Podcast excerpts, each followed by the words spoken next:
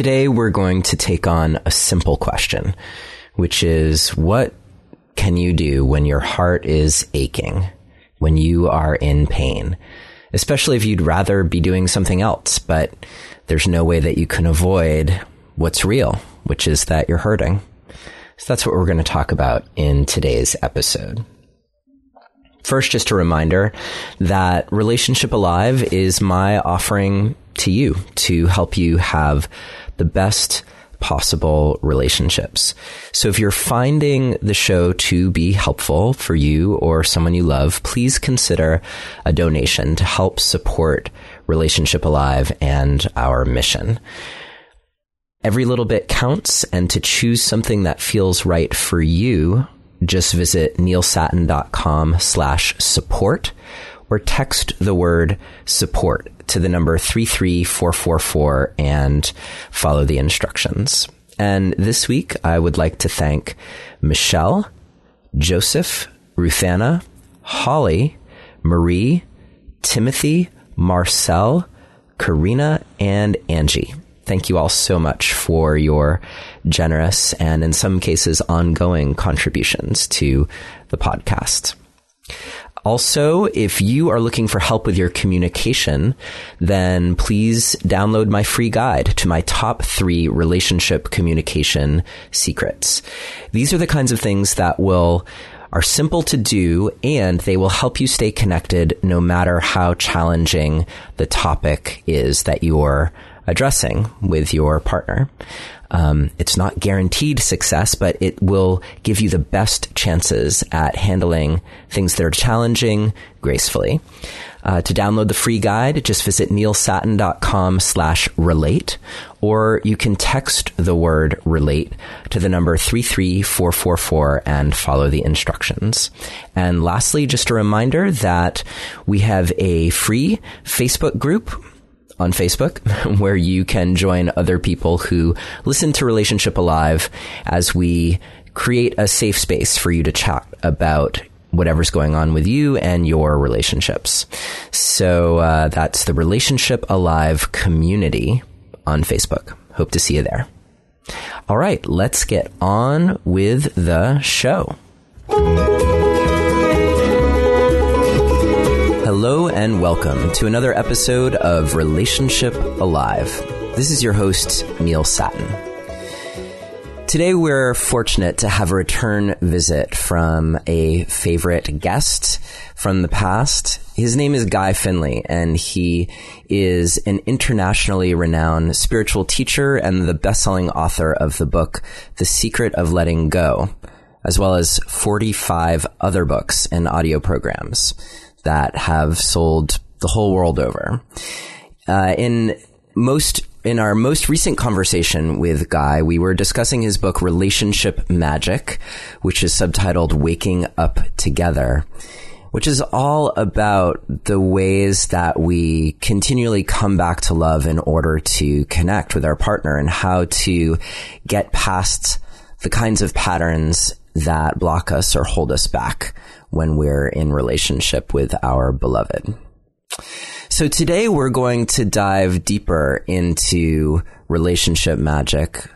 And initially I was thinking that we might spend some time on, um, around the topic of how to make a fresh start because that is so often the challenge, right? In relationship where you are, dealing not only with what is happening right in front of you in the moment, but with the history that you share with your partner, the history that you bring into the relationship, and potentially the accumulation of hurts or uh, transgressions or ways that uh, you wish you you wish your partner were showing up for you, or maybe you're feeling the weight of how you wish your uh, you were showing up for your partner, how your partner wishes you were showing up for them.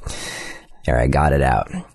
Um, I'm also going to be candid with you that today my my heart is a little hurting and uh, aching, and uh, so I think that all of this is going to come into the mix and I'm really excited to have Guy with us today.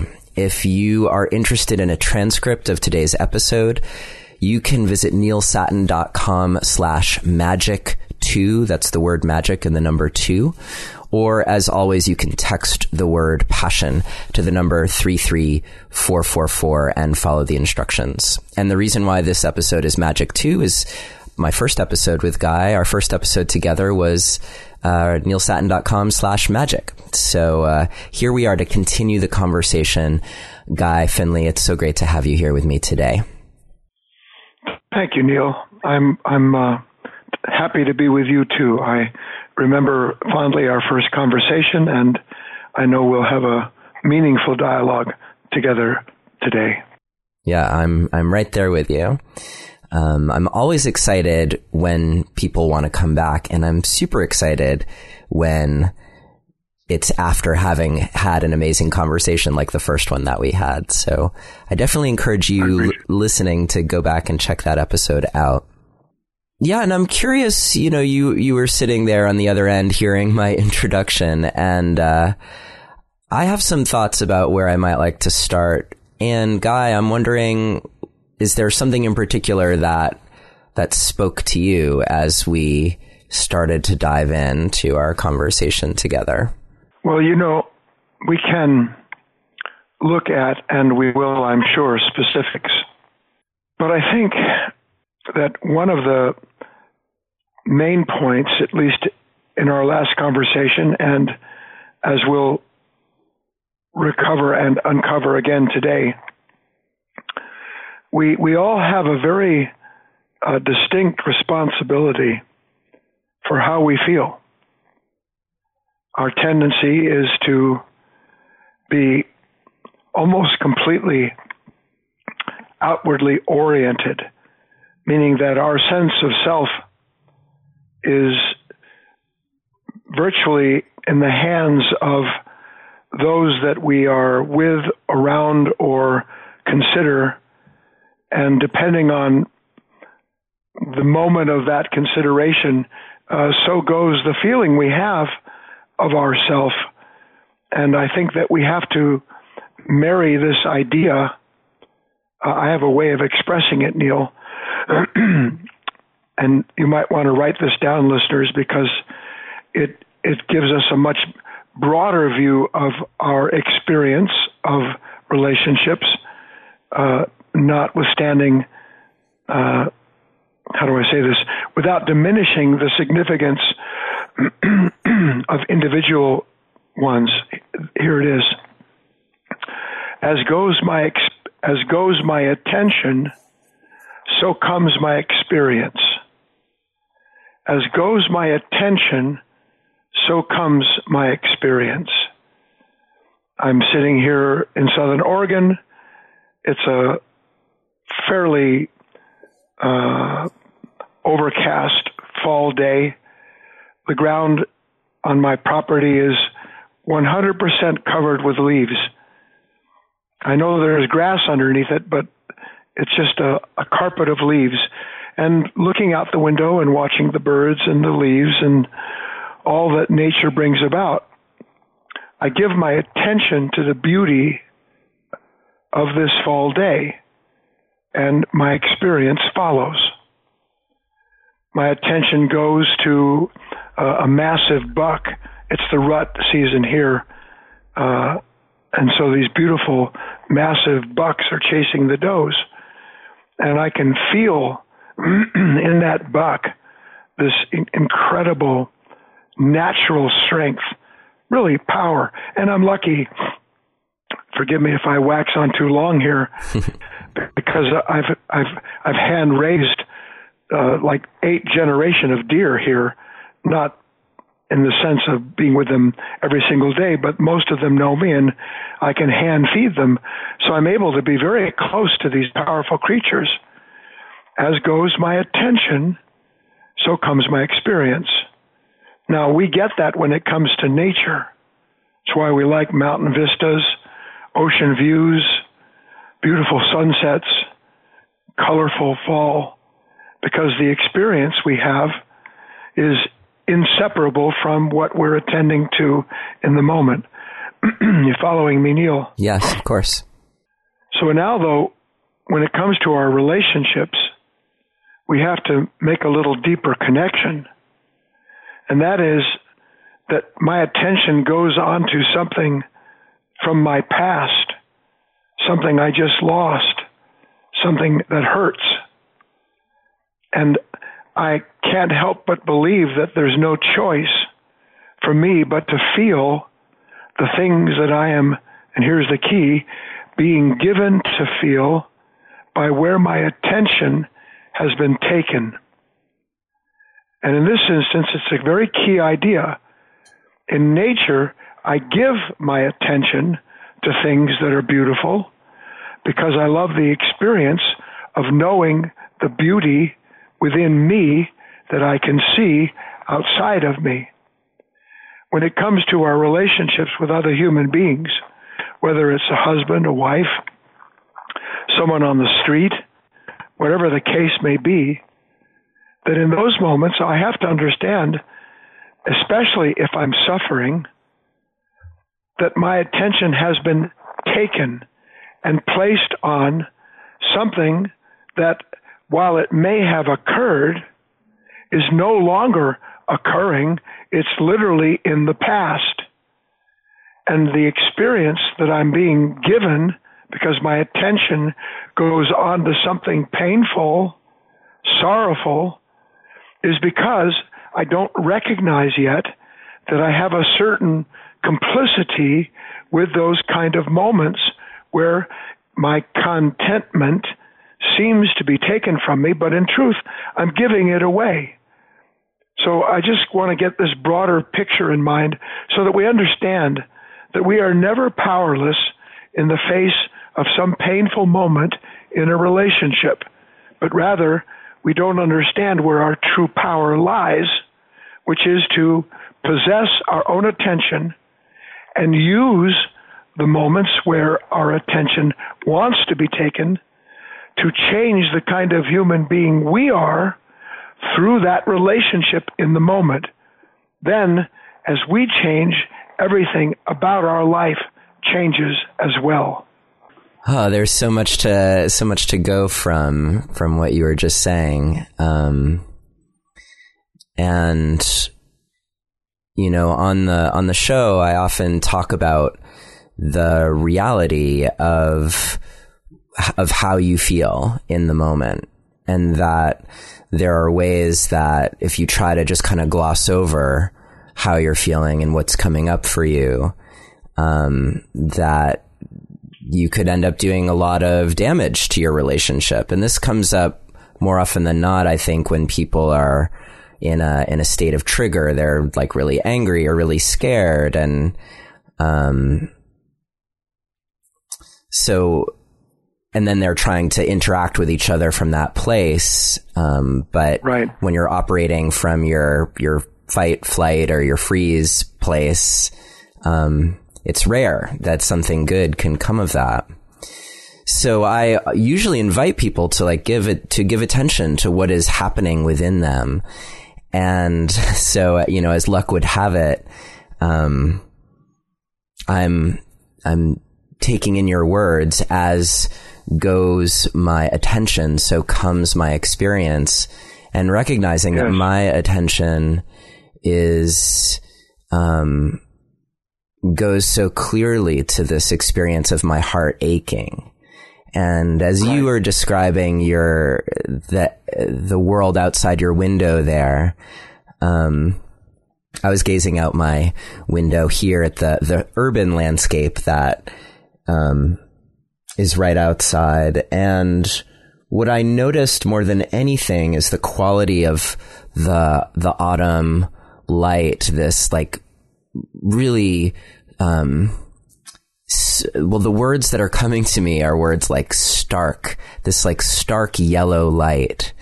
And, uh-huh. and I love the quality of that light. If I always feel like the world looks so much more clear to me and yeah. and and it is like a spotlight trained on the the state of feeling that I'm experiencing in this moment.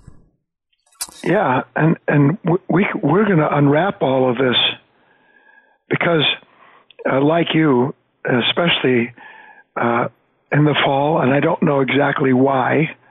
Maybe it's because the angle of the sun uh, creates a different uh, frequency, or I don't know exactly what it is, but at certain times, uh, it's it's almost I don't know if there's such a word rapturous. There's just a, a such a unique feeling that one derives from that light.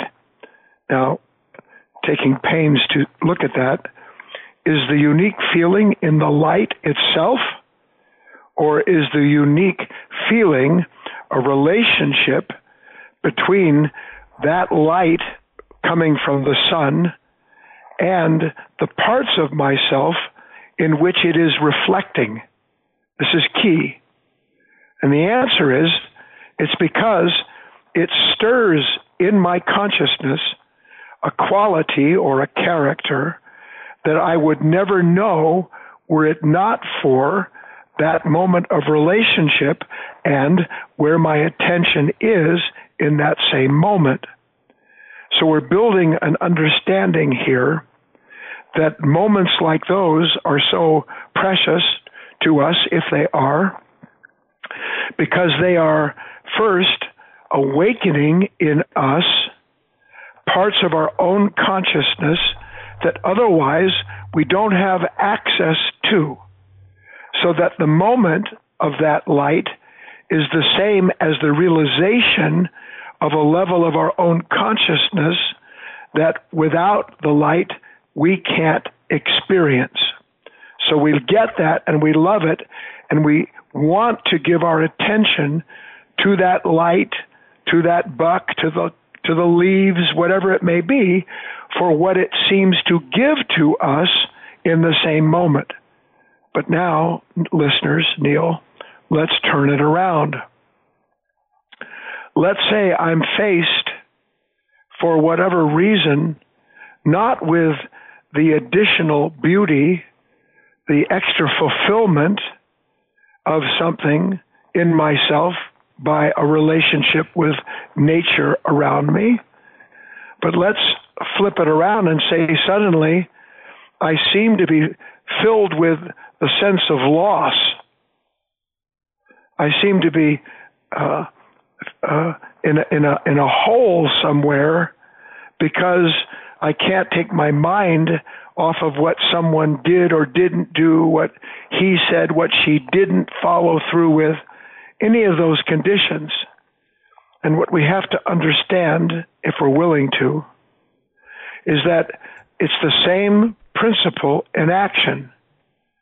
What the moment is bringing to me is a revelation of an aspect of my own consciousness, in this instance, that seems not to be fulfilled, but rather seems to be taken from me something precious. And this is where, for me, the rubber meets the road.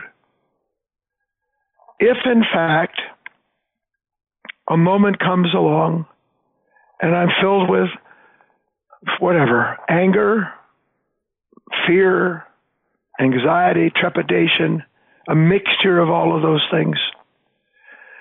My usual reaction is to look at the event that I hold responsible for the revelation. She didn't this, he did that.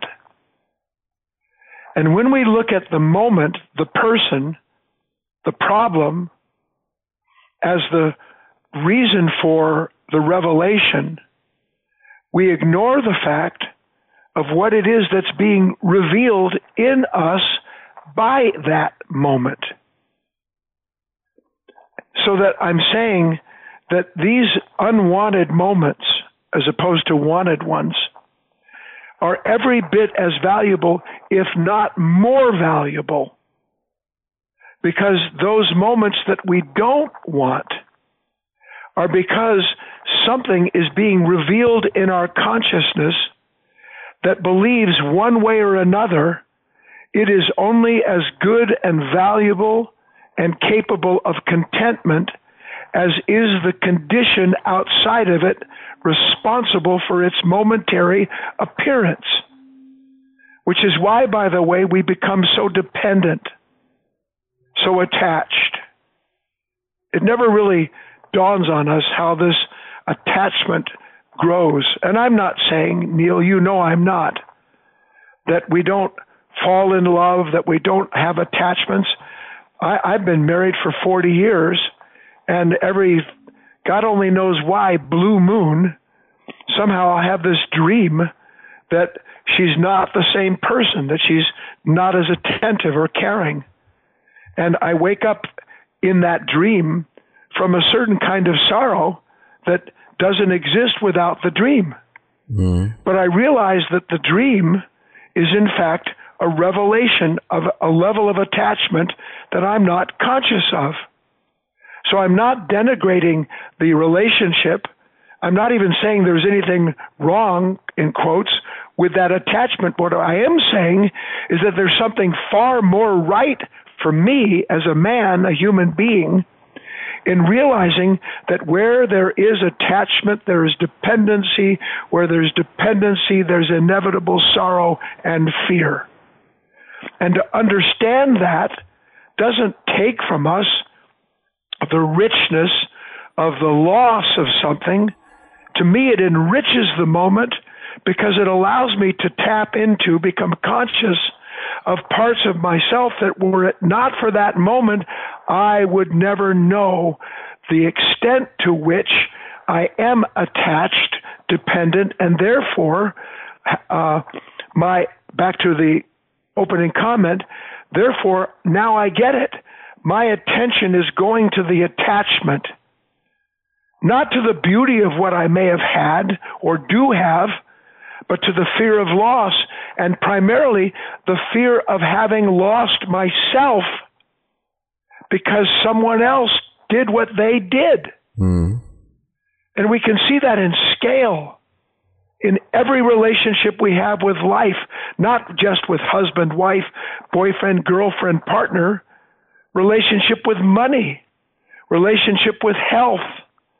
All of these aspects of our consciousness that we have become unknowingly attached to, and therefore demanding that they remain in place so that should something shift and suddenly we don't know who we are anymore, I would argue, even as painful as it may be, that that's a very special kind of revelation, serving a very special kind of realization that without it we would never know the extent of where we have handed over our life to something outside of us. Mm. Okay, so I feel like there. yeah, I feel like you're getting to you're teasing my next question in a way because sure. Um, and and it, as you were as you were talking about attachment in particular, it wasn't lost on me that your your big book is called The Secret of Letting Go, um, so I was thinking about like, okay, like I think I, I think I have a sense of where we're headed here, but, um, uh, I wonder, yeah, I wonder what the next step is. So, so, um, and there, there are actually two little, two little pictures that are unfurling from this particular moment for me. One is being, let's say, the person who's feeling the heartache or feeling the result of the attachment, feeling the anger, the fear, the right. the, the, shame, Betrayal. the injustice, all of that. Yeah, yes. All that. Yeah. So th- one question is like, great, this is being revealed to me. What do I do? So that's question number one. Question number two, in particular, relates to relationship because, um, I do believe that that there are some experiences that you just can't have without being in relation to something, and that's why it's important to not feel like you have to work out all your stuff before you get into a relationship with someone because no matter what yeah. it's gonna they're gonna stir things up in you and and there are things you can't quote unquote fix until you are faced with them in relationship um, however yes what if you're in relationship and you're in a practice of realization around all these uh, challenging states of feeling and consciousness, but your partner isn't in that isn't operating from that place. So, so the more that you uh, lean into the realization of the reality of what's happening in that moment, your partner leans more into wanting you to fix, wanting you to change, wanting you to be other than who you actually are because they're convinced that you need to change something in order to fix their experience. So they're, right. they're two connected but somewhat divergent questions. Um, where do you feel inspired to dive in first? I want to be very clear. When we fall in love, uh, we have a passion. We fall in love and have that passion for someone or something because at the onset of that relationship, we are privileged through that person or that condition to go through what that relationship alone awakens in us because of the unique elements that have converged in that relationship. To this day, my wife has a certain smile if you just say the word TJ Maxx rapper, I swear to God. And I'm very conservative. I don't, you know, I I could wear the same clothes for 50 years, and if they didn't fall off my back, I would still be doing it. Uh, that's just what she she just she loves fashion. She's a spiritual woman, but she just she, she just loves fashion. So even though it, I, I wish that she didn't, uh, it tickles me when I see her smile. I know before she's even going out where she's going because there's a gleam in her eye. So I would never know were it not for that quirky part of my wife, that little quirky feeling. But now we have to turn it around because, to the same extent that I am introduced and fulfilled, made whole in a way, because what is she showing me in those moments other than something I don't know about myself and can't feel without her? The converse holds true, Neil. I can't know there are parts of me that are selfish, that can't listen, that are impatient, that want to be left alone. I can't know those parts of me without her, without relationship with something. And where my work is, I think, quite different from most others, is that I say that we must learn to first understand the significance of those revelations that are so unwanted. And rather than continue to blame the relationship, the person, or the predicament for the pain inherent in realizing these are parts of my consciousness that I am asleep to, to be thankful for being awakened. Because the same integration that takes place when she awakens in me a wish to sacrifice, a willingness to go past myself and put her first. That same gratitude must appear when I am integrated, awakened to those parts of myself that I would avoid at all costs if I could, were it not for love that uses my wife to awaken me to these limitations and that uses me for my wife to awaken her to her limitations, to serve a greater love than either of us can know without each other, whether high or low, light or dark, all serving a greater relationship that love puts human beings together for, so that through those revelations, wanted and not, the man or woman can begin to become an integrated being, no longer living in unseen conflict with parts of him or herself, because the image that he has of himself or herself won't allow the fact of these aspects of limitation in our consciousness so that that level of consciousness buries these things. But a stone under the ground weighs as much as one above so that those moments are invitations neil as painful as they are to realize that there's no way any relationship can go forward as long as there is attachment and dependency that forms the seed of limitation. So that without these limitations revealed by my partner, or by my partner leaving me, or my partner hurting me, whatever my partner may have done, that moment is the revelation of a limitation in me. It's not their limitation. And even if it is, I must still thank them I don't mean to jump way off board here, but this is the interior meaning of what Christ meant by love thine enemies.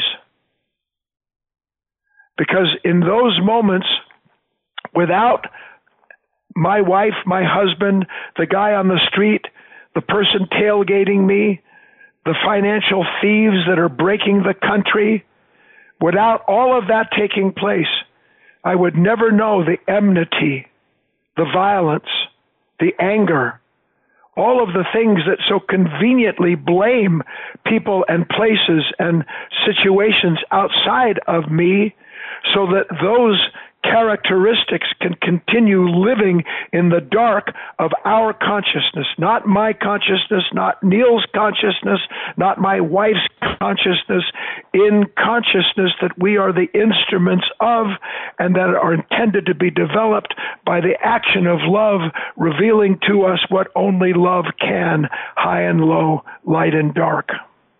Can I can I make this a little more personal? Anything, Neil. You know that, man. okay.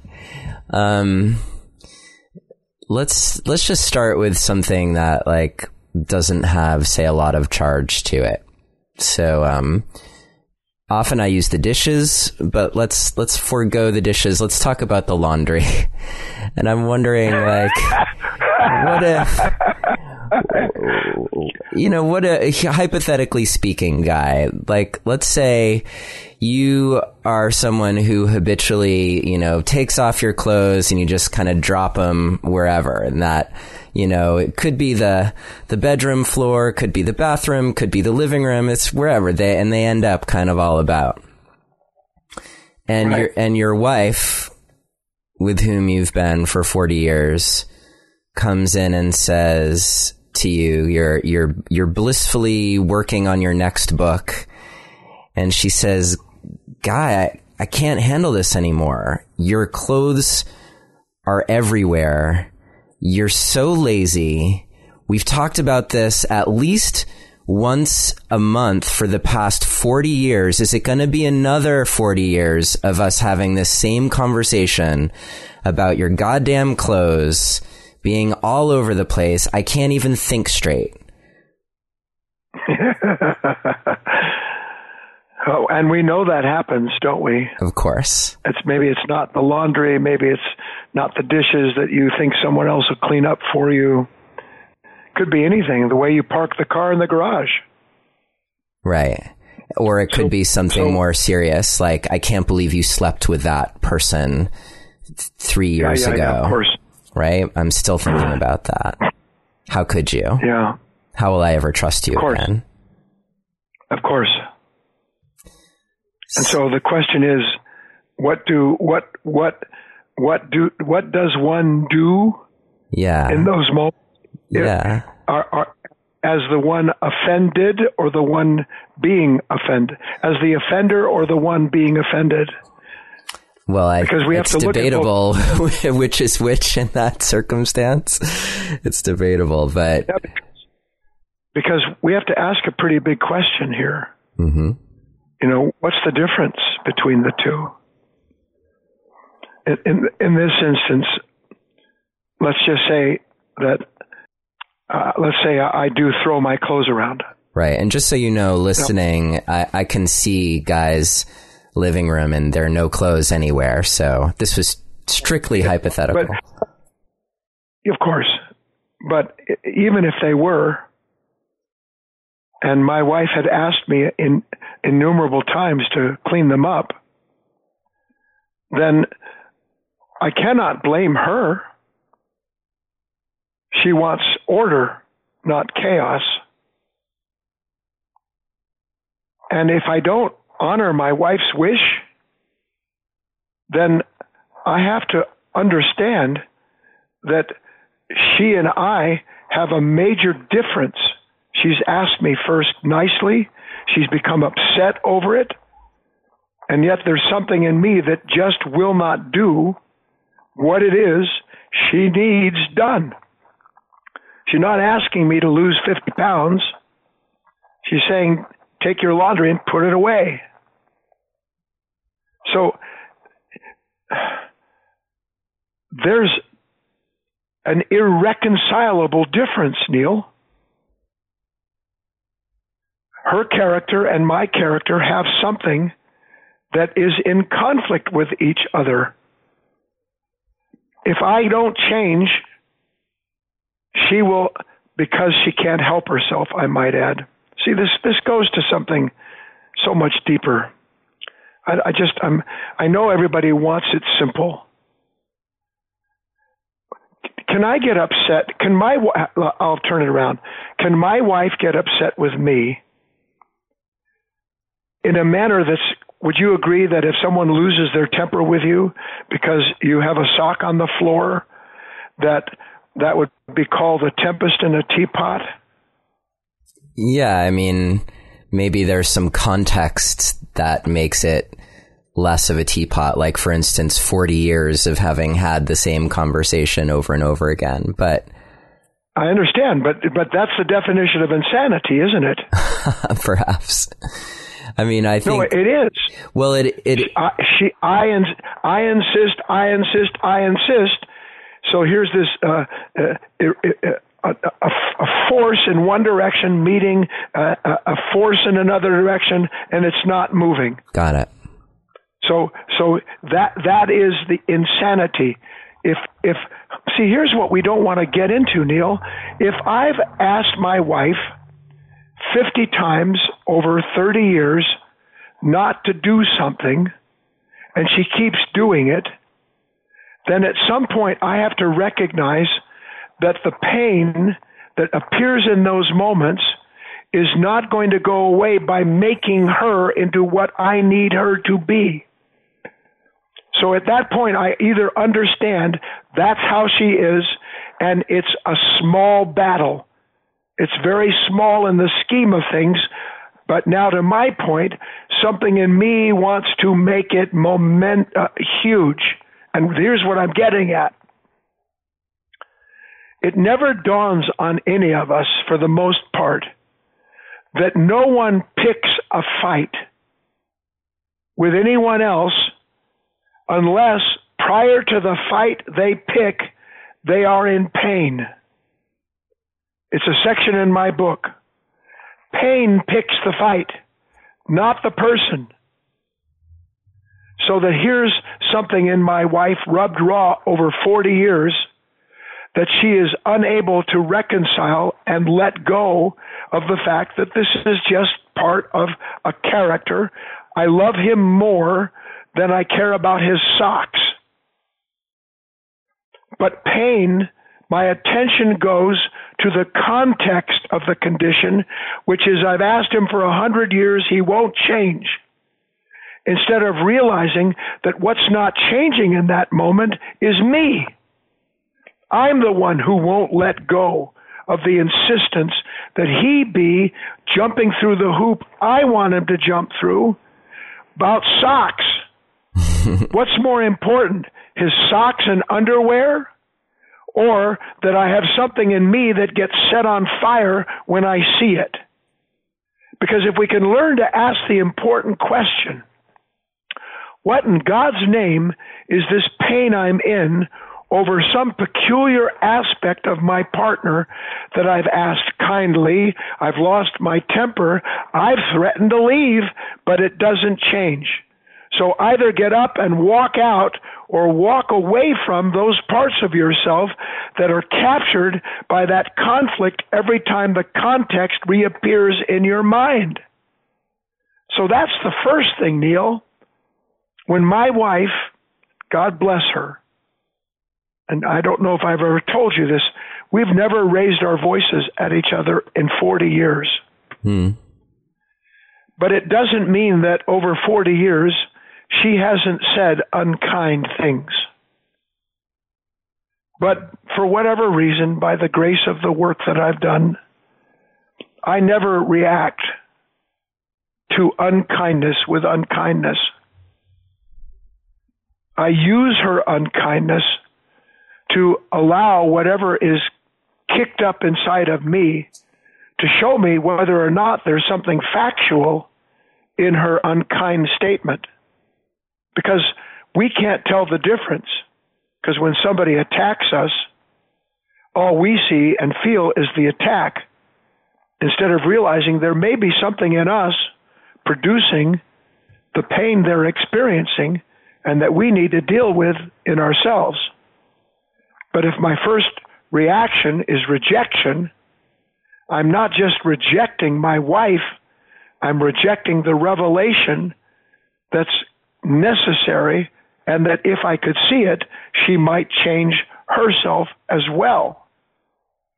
So, what I do is when she has said something unkind, is I never bring it up.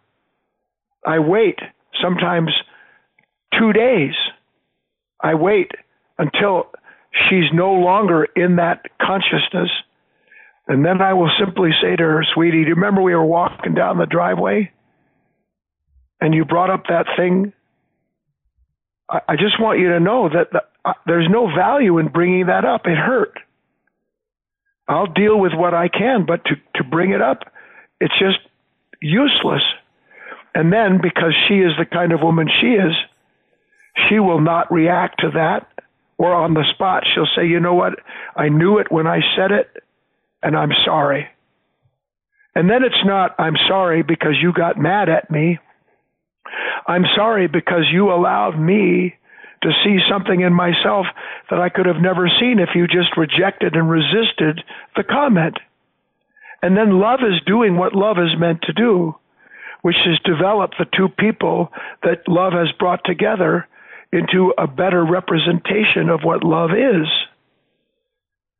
So I hope that clarifies some of what you asked. But I'm going to deal with something you didn't ask if you'd like. Yeah, go for it. What in God's name do I do with this pain? Hmm. How do I go forward from here? What's going to happen? I feel like my heart was stolen out of my chest. And the only one that I can look at and, in essence, blame and feel betrayed by is the person, my husband, my wife, my business partner, who stole from our business that we started as best friends. I mean, God, Neil, life is nothing but a, an endless series of uh, uh, successive conditions where we find ourselves with our mouth open wide going, What? you know what I mean? What? Totally. Uh, how did I get here? Yeah. Yeah. And the answer is the last answer we want, but the only answer that brings an end to the unconscious continuation of the pain. Someone says something, it hurts. Someone steals from me. Someone betrays me. It's heartbreaking. I gave this person 30 years of my life. I did everything I knew how to do to be the best, most um, uh, complying person I could so that this person could grow. And then they turn around and they're, they're, they're, they're bad talking me. Or worse, they steal. The pain is undeniable. I feel like I'm dying. No human being doesn't go through that. And this will really throw you. And the luckiest of us go through that death more times than we want. And the reason I say the lucky of us go through that, though I would that the cup would pass from my lips, I don't want to drink from that cup. It's bitter, has no future. Everything that seems to have been built has been destroyed. But the moment where it feels like I'm dying is, in fact, a moment where something in me is intended to die. Not go on as the one who was betrayed, full of bitterness, ever wondering why, thinking someday I'll get even or he or she will come back and then they'll see how wrong they were.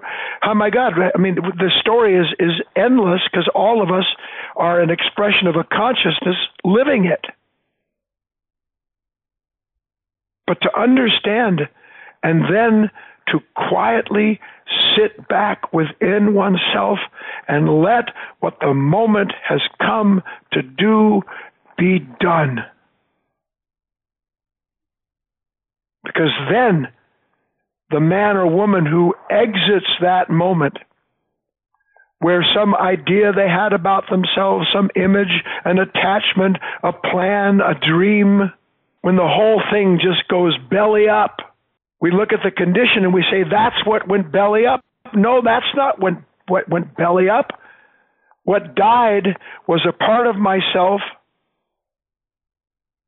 that I was so identified with that when the conditions no longer are in place to perpetuate the dream, I feel like it's me that has died, and it's not I who have died, but a dream and the dreamer. And there I sit, stark naked, quite literally, in the present moment, with what seems like nothing, because my attention only knows how to be given unconsciously to something that if I had my choice, I wouldn't give my attention to it. But I'm drawn like a moth to the flame to feel these unwanted feelings instead of recognizing, sweet God, what is it in me that keeps going and revisiting a feeling that I don't want? And then out of the unwanted feeling, building a dream or a plan or some future where momentarily I'm consoled when I'm not meant to be consoled by that moment. I'm meant to be changed through it. Mm. That's called conscious suffering, not unconscious, useless suffering. And if I can understand the difference in it, it's impossible that when I am called to return to that pain, revisit, think about, relive, I don't re anything. I allow the moment to show me I don't know who I am without somebody else.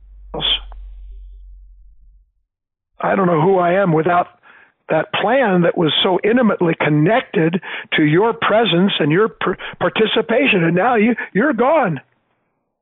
God, the whole thing's come undone.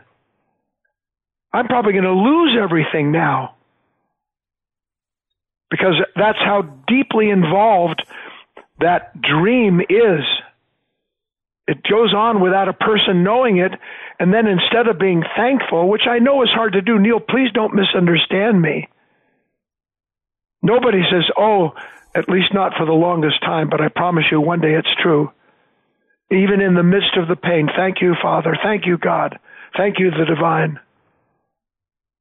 for delivering me into a moment that I could have never even known I needed to be delivered into, let alone what I will be delivered from that I didn't know I needed to be delivered from attachment, dependency, enabling, trying to keep everything in place, not so that the relationship stayed in place, but so that my person who I'm familiar with isn't suddenly thrown out and into a prison someplace. This is a completely different context for our consciousness, Neil. I know you can hear and feel what I'm saying.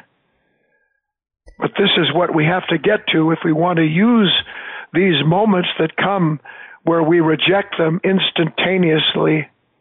And instead of rejecting them, understanding in that moment the suffering isn't in the condition, it's in my attachment to a part of myself I didn't know was there, and that I'm going to be much better off without once it's allowed to pass, to die. And do you have some helpful hints about how to how to engage in that process? I the concept makes sense to me, and and it you know in what you were saying, I was hearing like the literal question of what is this what is this pain pointing to in me that needs to die that needs to that I need to let go of. Um, right and I'm just wondering if there's, yeah, if there's a process there that you find helpful to help people engage in that because it, it can, can be so easy to like get kind of a quick answer to that question and then yeah, yeah. Next. And then the moment comes. Yeah, I understand. And and that's wonderful, Neil. That's that's quite insightful. Because the last thing that I want to do is paint this as a, a rosy picture when we're in some kind of pain because our partner has gone left instead of right, or maybe just disappeared.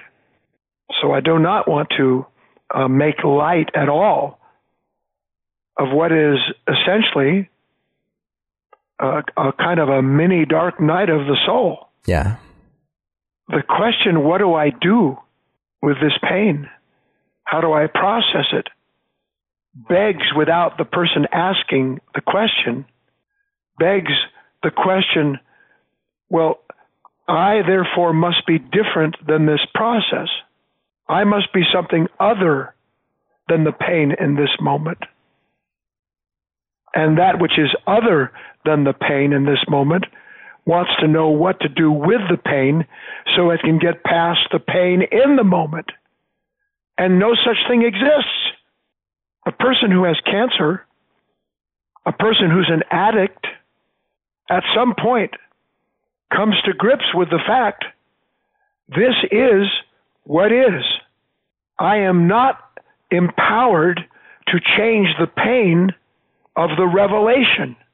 The revelation has in it its own clarity about a set of conditions that one way or another have come to teach me something about myself. I haven't been thrown into this moment. I've been sown into it. And until I can find a greater purpose, which is what we're talking about, the whole of my work, then everything that I do to escape the pain, process it so seemingly I'm outside of it, and better than that, is the waste of the appearance of that pain. You don't deny a toothache. Well, we do, don't we? I mean, that's right. I, I had a terrible toothache myself uh, two weeks ago. It was unbelievable, out of the clear blue sky, and nothing in me wants to admit that this is the pain that usually leads up to a root canal. So, what do we do when we have that kind of pain? You, we pretty much hope it goes away. Exactly.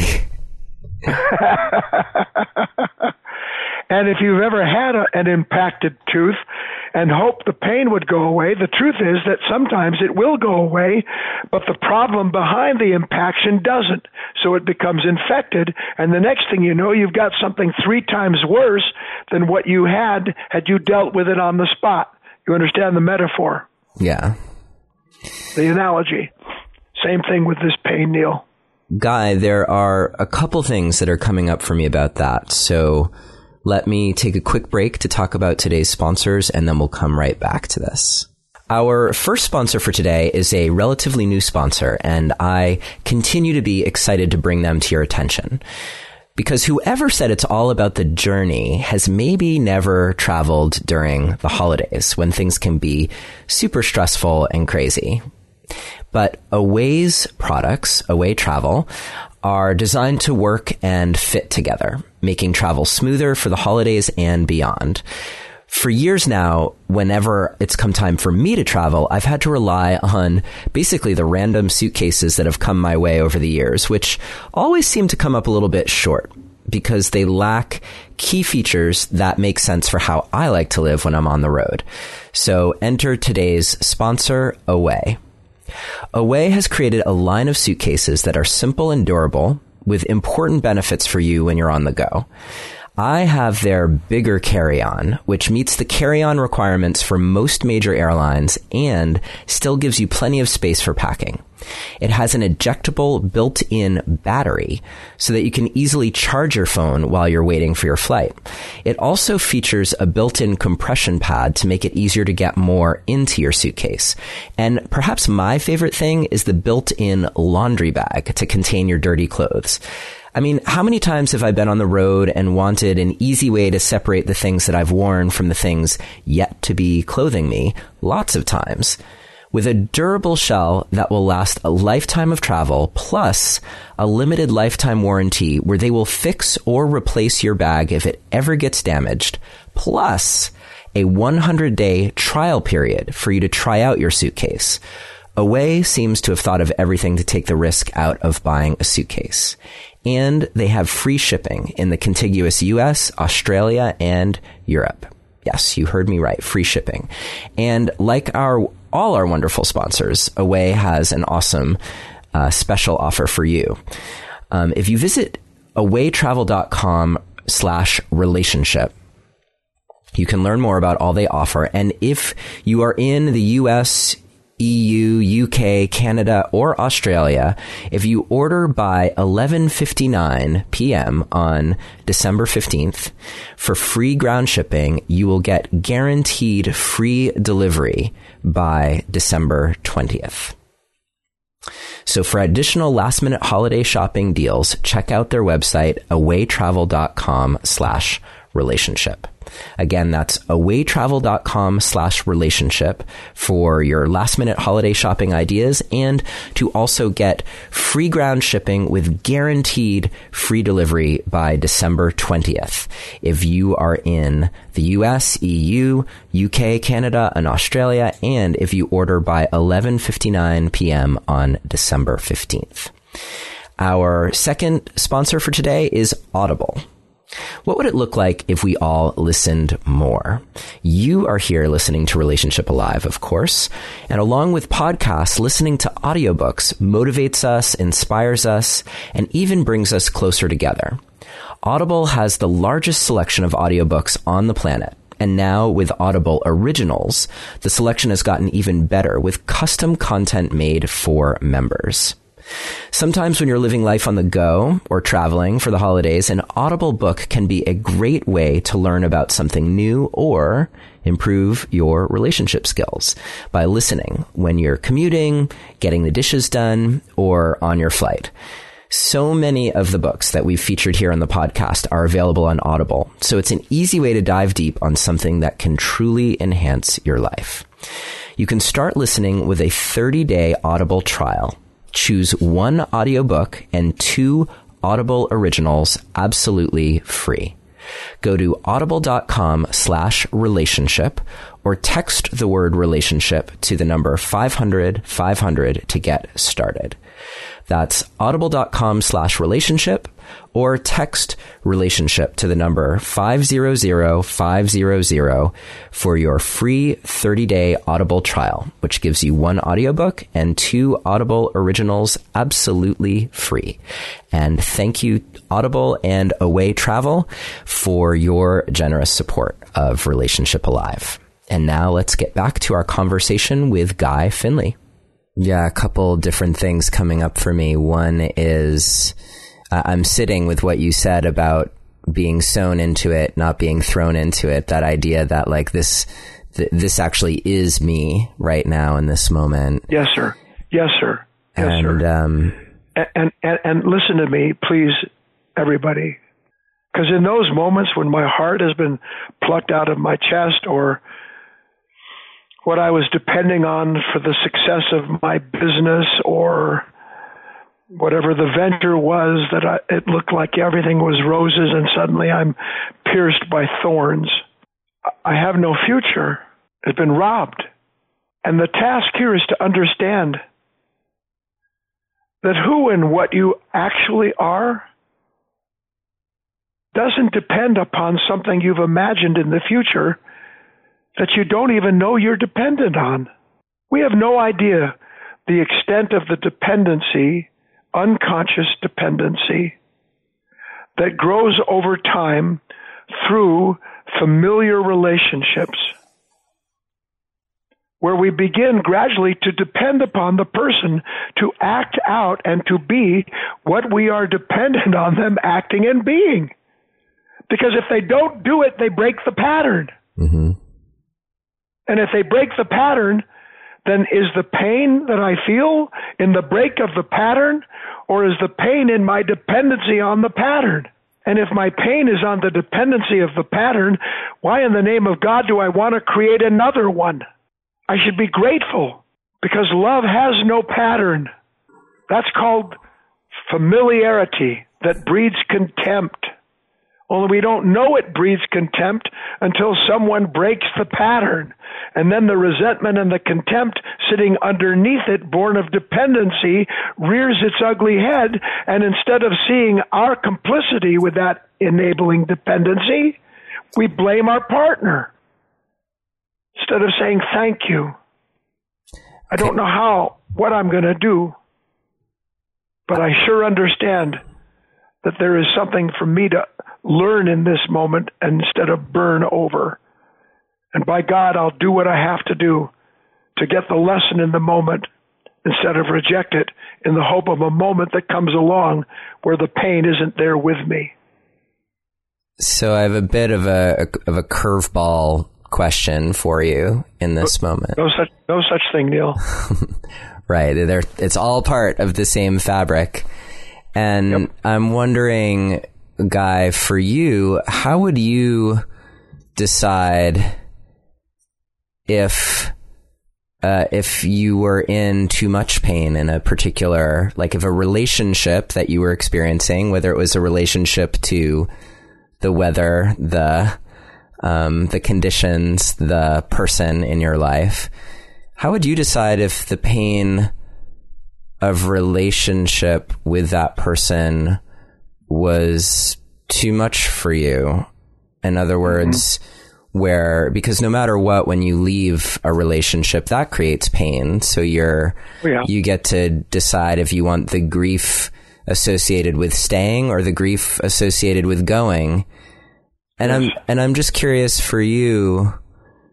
I think there is potentially a danger, you know, particularly for people who are in really problematic situations Right. Um, of feeling like, wait, is Guy Finley saying I should just be thankful for this pain and stay where I am and that I uh, shouldn't? Yeah, I'm glad. I'm glad. Okay, yeah, I got it. I'm glad you asked. I go through great pains in my book to absolutely make the point. If you're in an abusive relationship, and let me be clear, your husband leaving his socks on the floor is not abuse. but your husband raising his fist at you because you tell him again, please pick up your socks, and you're in fear of your husband, get out of that relationship. You're not here to be abused by anybody. The strange thing is that we abuse ourselves. If my wife loses her temper every other week because XYZ and blames me for losing her temper, and I've done nothing other than just whatever it is that I am. Who's abusing who? We never want to see how abusive we are to ourselves by trying to make someone into something they will never be. That is self abuse. Insisting that any other human being be what you need or want them to be is self abuse. On the other hand, if they're trying to do that to you and are aggressive, consistently cruel verbally, involved in some pattern of a behavior, drugs, alcohol, anything excessive that way, and you stay in the relationship, you are self abusive. And you have two people abusing each other, enabling each other, and blaming the other for their pain. Does that answer your question? Yeah, I think what I'm hearing is there's there are flavors of abuse that are maybe more obvious, um, physical violence, and uh, and then there's maybe a gray zone where it's because and I'm just calling it a gray zone because I think people are often a little unclear on like emotional violence, emotional abuse. Um, but look, Neil. But um, the, everyone who's listening to us, mm-hmm. you and I both know there are people who are in emotionally abusive relationships. Yes. Why does anyone stay in an emotionally abusive relationship, especially if they have said, you know what, every time you raise your voice like that, I don't know what to do with myself. It hurts. Please, please don't do that. And then the partner does not uh, a- acknowledge, let alone attempt to act on the wish. Here's the root of it we stay in emotionally abusive relationships because it's better to have someone to blame than to be without somebody to blame. I don't know who I am without resenting you. I don't know who I am without hoping, knowing it's futile, that you're going to change. I don't know who I am without coming home and hoping to God that you're not in that particular state of mind when I know that nine out of ten times you will be, and that there'll be that tension, and that it doesn't get resolved, I don't know who to be because rather than go through what life is asking me to do, which is to rediscover, reclaim my own integrity, see through the co enabling parts of myself that I might enter into a relationship that starts healthy instead of keep an unhealthy one alive because I don't want to be without it. I'd rather stay with what I have.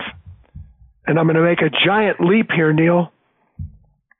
That same mind is the same mind that revisits the loss.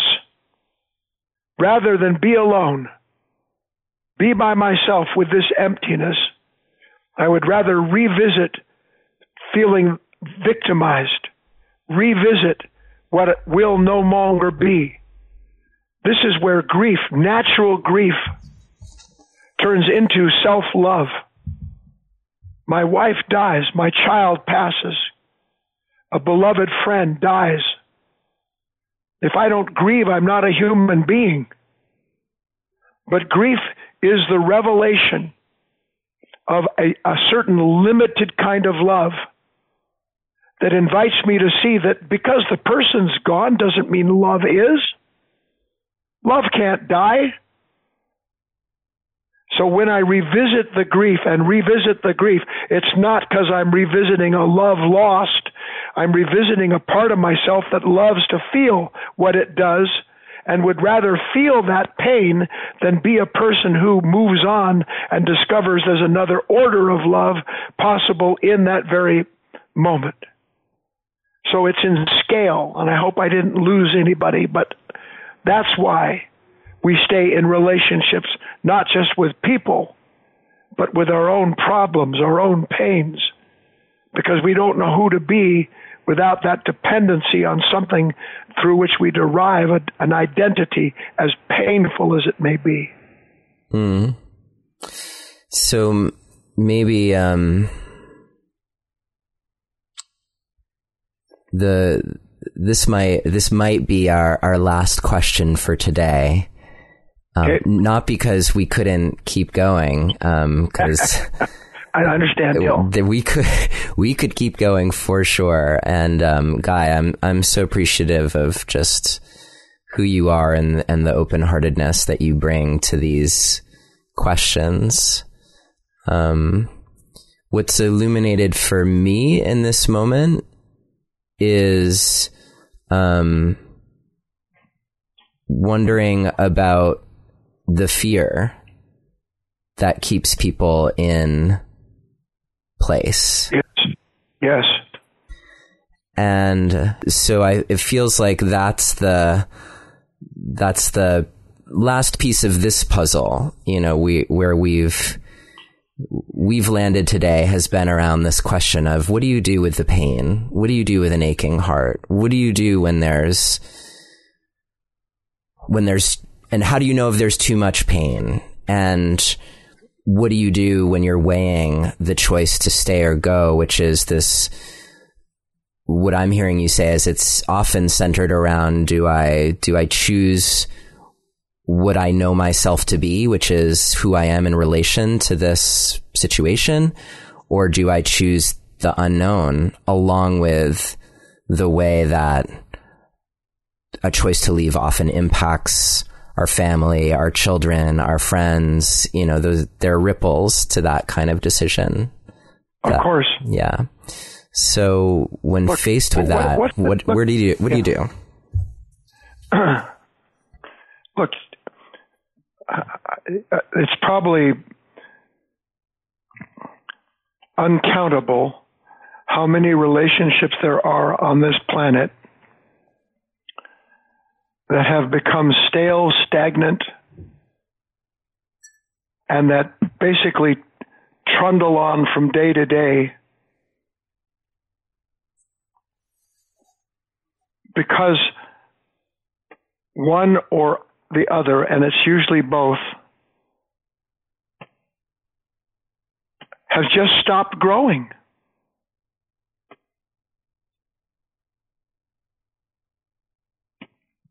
And we're all masters at blaming our partner for being the one who doesn't grow because we can so easily identify in them the limitations that we're aware of in them never dawning on us that judging a limitation in our partner and holding their feet to the fire for it is our limitation. So that the question is really underneath all of this do I want to grow as a human being? Because honestly, Neil, we either grow or we die we begin dying as human beings, most of us in our 20s, because we're so habituated to some status quo where, out of the fear of loss, of negativity, of meeting parts of ourselves, we compromise with everyone and everything just so that the boat doesn't rock. And we wind up in a reality that's a dream, and that anything that shakes the dream is seen as a nightmare. When the real nightmare is the dream we're in because it's keeping us from growing. So we reach a point where we need to understand that the real dissatisfaction in this instance, say with our partner, whether they've stayed with us or left us, is because there's something in me that is offered in that relationship a chance to grow beyond who and what I've been. Now, in relationships that are intact, those moments come when I'm willing to understand that my partner may be in pain and that's why they made that that that punitive remark and rather than responding in unkindness fighting as we do tit for tat I use that moment to discover in myself something that believes it's beyond question. You can't ask me something like that. You, your opinion doesn't count, only mine. And then when we see that in ourselves, the very revelation is the beginning of its transformation. Because now I know something about my own consciousness I didn't before. I am growing. And whether my partner wants to grow or not, that's not the issue. Because if I continue to grow, I will reach a point where I have outgrown my partner, and there will be no question about it. Not that it won't be painful. So let's say I've reached the point where I've outgrown my partner, or my partner has left me for whatever reason. And then I'm sitting there and I'm, I'm going, well, now what's going to happen? I'm, I'm afraid. And I'm afraid because I don't know what's coming literally in the next moment, other than some terrible thought I wish I didn't have. So when it comes to the fear of the future, let's be clear about that, everybody. Again, the, the context do I want to grow or not? There is no fear of the future, Neil, without negative imagination. Mm. Period. There is no fear of the future without negative imagination. So now where's the responsibility for the fear? In the person that left me? In the great unknown that sits before me? Or is the unknown that sits before me my demand that I know what's coming so that I know who I am and how to handle it? And when we start having this kind of understanding, she betrayed me. He stole from me. What's going to happen? What, what am I to do? And then you realize that to take thought in that moment about what's going to happen to you downstream is the same as going into another dream that is just a continuation of that consciousness instead of the end of a relationship with that consciousness because now it's very clear to you. The task here isn't to go into thought. The task is to remain as present as I can to everything that I see and feel in myself. And then don't ask, well, where is the limit? How much pain can I take? You'll know. The body shuts itself down. Literally, a person who will really attend to themselves in these heightened moments will likely fall asleep because the resistance is so great, but you will have gained that much strength in understanding by going through that exercise. So if we will be true to ourselves, as best we know how to be true to ourselves, given a new understanding of what it means to be true to ourselves, then we cannot fail. Every effort that we make along the lines of understanding that we mustn't take thought to end torment because thought itself is the source of the torment, but rather we must become aware of thought, of the thinker, of the planner, of the one imagining, of the one afraid. And every bit of light we bring into that darkness, that darkness is changed in some commensurate level. That's a law. And as the darkness is brought into that light, that's the same as integrating ourselves, and that's the purpose of love. Then we know what to do with our relationships, even when we don't really know what to do when they throw us the curve. Because we don't go running out trying to find another ball game, another place to play. We use what's given to us as it's given to us, and then discover for ourselves the purpose of what was given to us. And then everything's quite perfect for us in that moment, even though there's pain.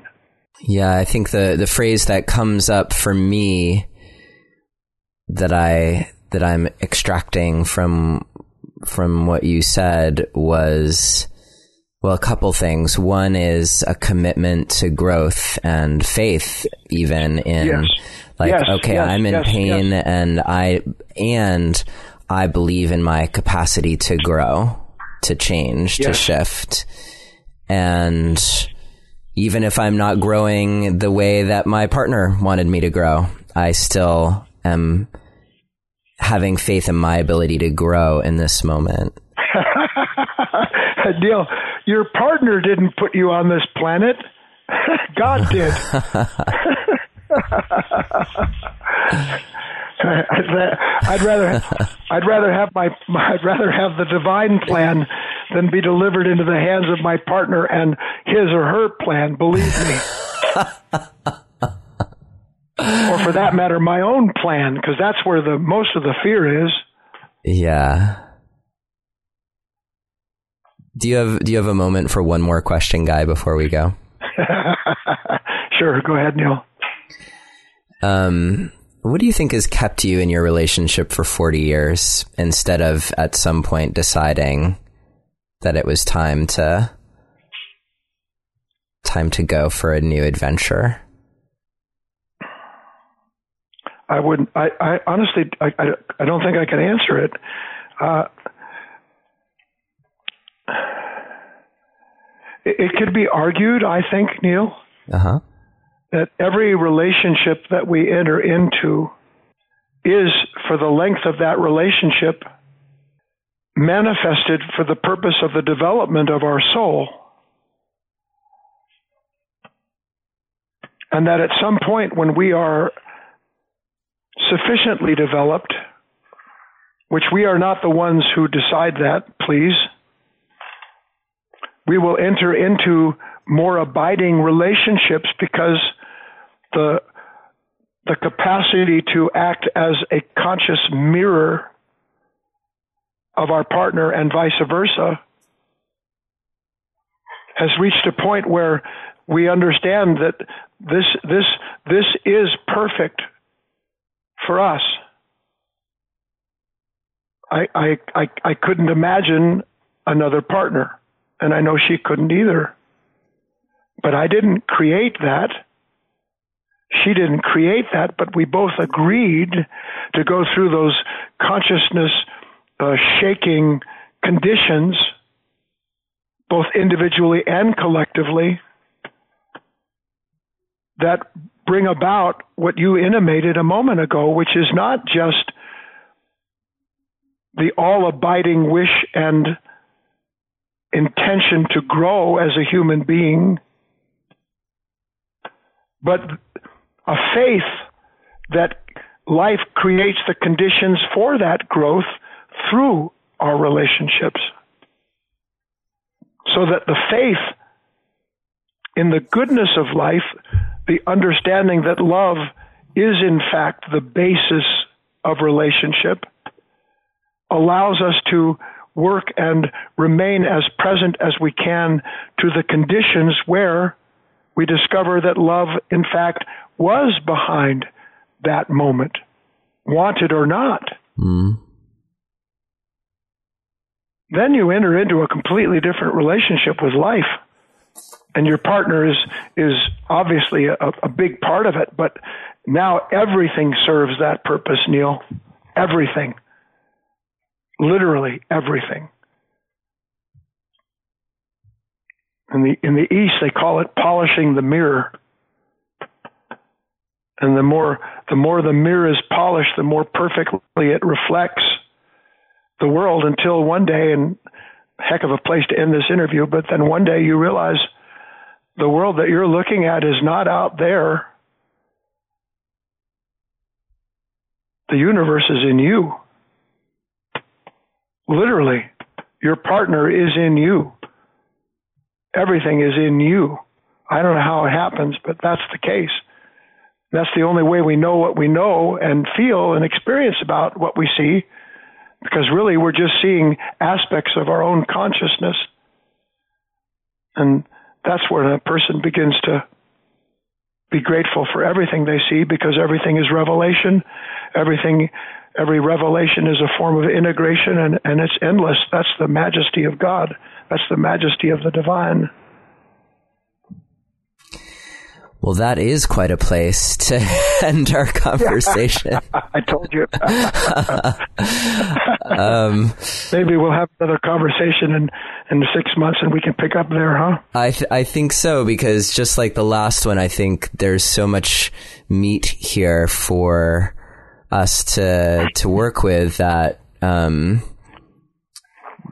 yeah, that I'm I'm really looking forward to digesting this conversation and or you know for the vegetarians, you know, there's a lot of tofu here to to toss around. And um yeah, so uh, and I think I'm going to be so curious to hear how this impacts you as a listener um because we we dove deep into this topic that I think is what brings so many of us here to this to this podcast. It's, it's, you know, I, I, I hope that at least to some level, people are here because they're in a good situation and they want to make it better. And being honest, I think a lot of people come here because things could, they want things to be better in some way.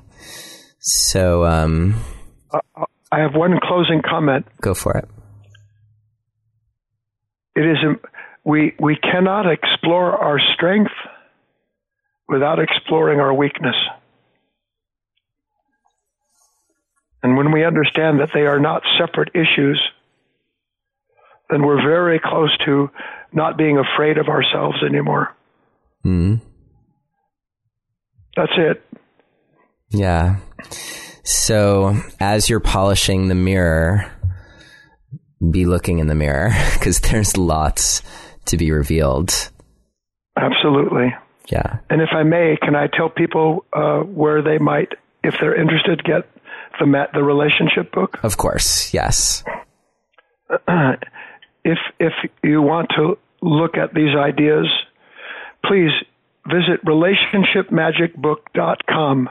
One word, relationshipmagicbook.com. And my foundation has put up a very special offer on a page there where you can get the free audible version of the book that I've read as well for the same inexpensive price. So relationshipmagicbook.com. And if you want to visit my website, it's guyfinley.org, G-U-Y-F-I-N-L-E-Y dot org. You can visit that site and literally stay there for years free. there's a wisdom, there's a wisdom school there where men and women from all over the world gather every week online. You can learn about that. It's incredibly inexpensive, less than the cost cost of a of a of a Starbuck. And lastly, if you want, I've just begun. God help me. I, I'm I am I'm on Twitter. Uh, I post daily, Instagram, Facebook, uh, YouTube so if you want to find out anything more about it, uh, Google Google Guy Finley. But I've given you some good places to start. Awesome. That's it. And we will have links to all of that in the show notes and transcript, which as a reminder, if you want to grab, you can visit neilsattin.com slash magic two. That's the word magic and the number two or you can text the word passion to the number 33444 and follow the instructions. Guy, I'm so appreciative of your time, your wisdom, your heart, and, uh, your friendship. And thank you so much for being here with us today. I'm looking forward to a future conversation. And uh, it, I'm also just so appreciative of your contribution to the world. So powerful. Thank you, Neil. Thank you for listening to another episode of Relationship Alive. If you like what you've heard and want to make it easier for other people to find out about us, please take a moment to subscribe to our podcast and to rate and review us on iTunes. If you have questions or comments or want to continue the conversation, you can always join our Relationship Alive community Facebook group. And for more information about today's episode, visit us online at neilsattin.com slash podcast. Or you can always text the word passion, P-A-S-S-I-O-N, to the number 33444 for more information. Finally, do you have a burning question that you're hoping we can have answered here on Relationship Alive, either for a future or past guest? Let me know and I'll see what I can do. Take care and see you next time.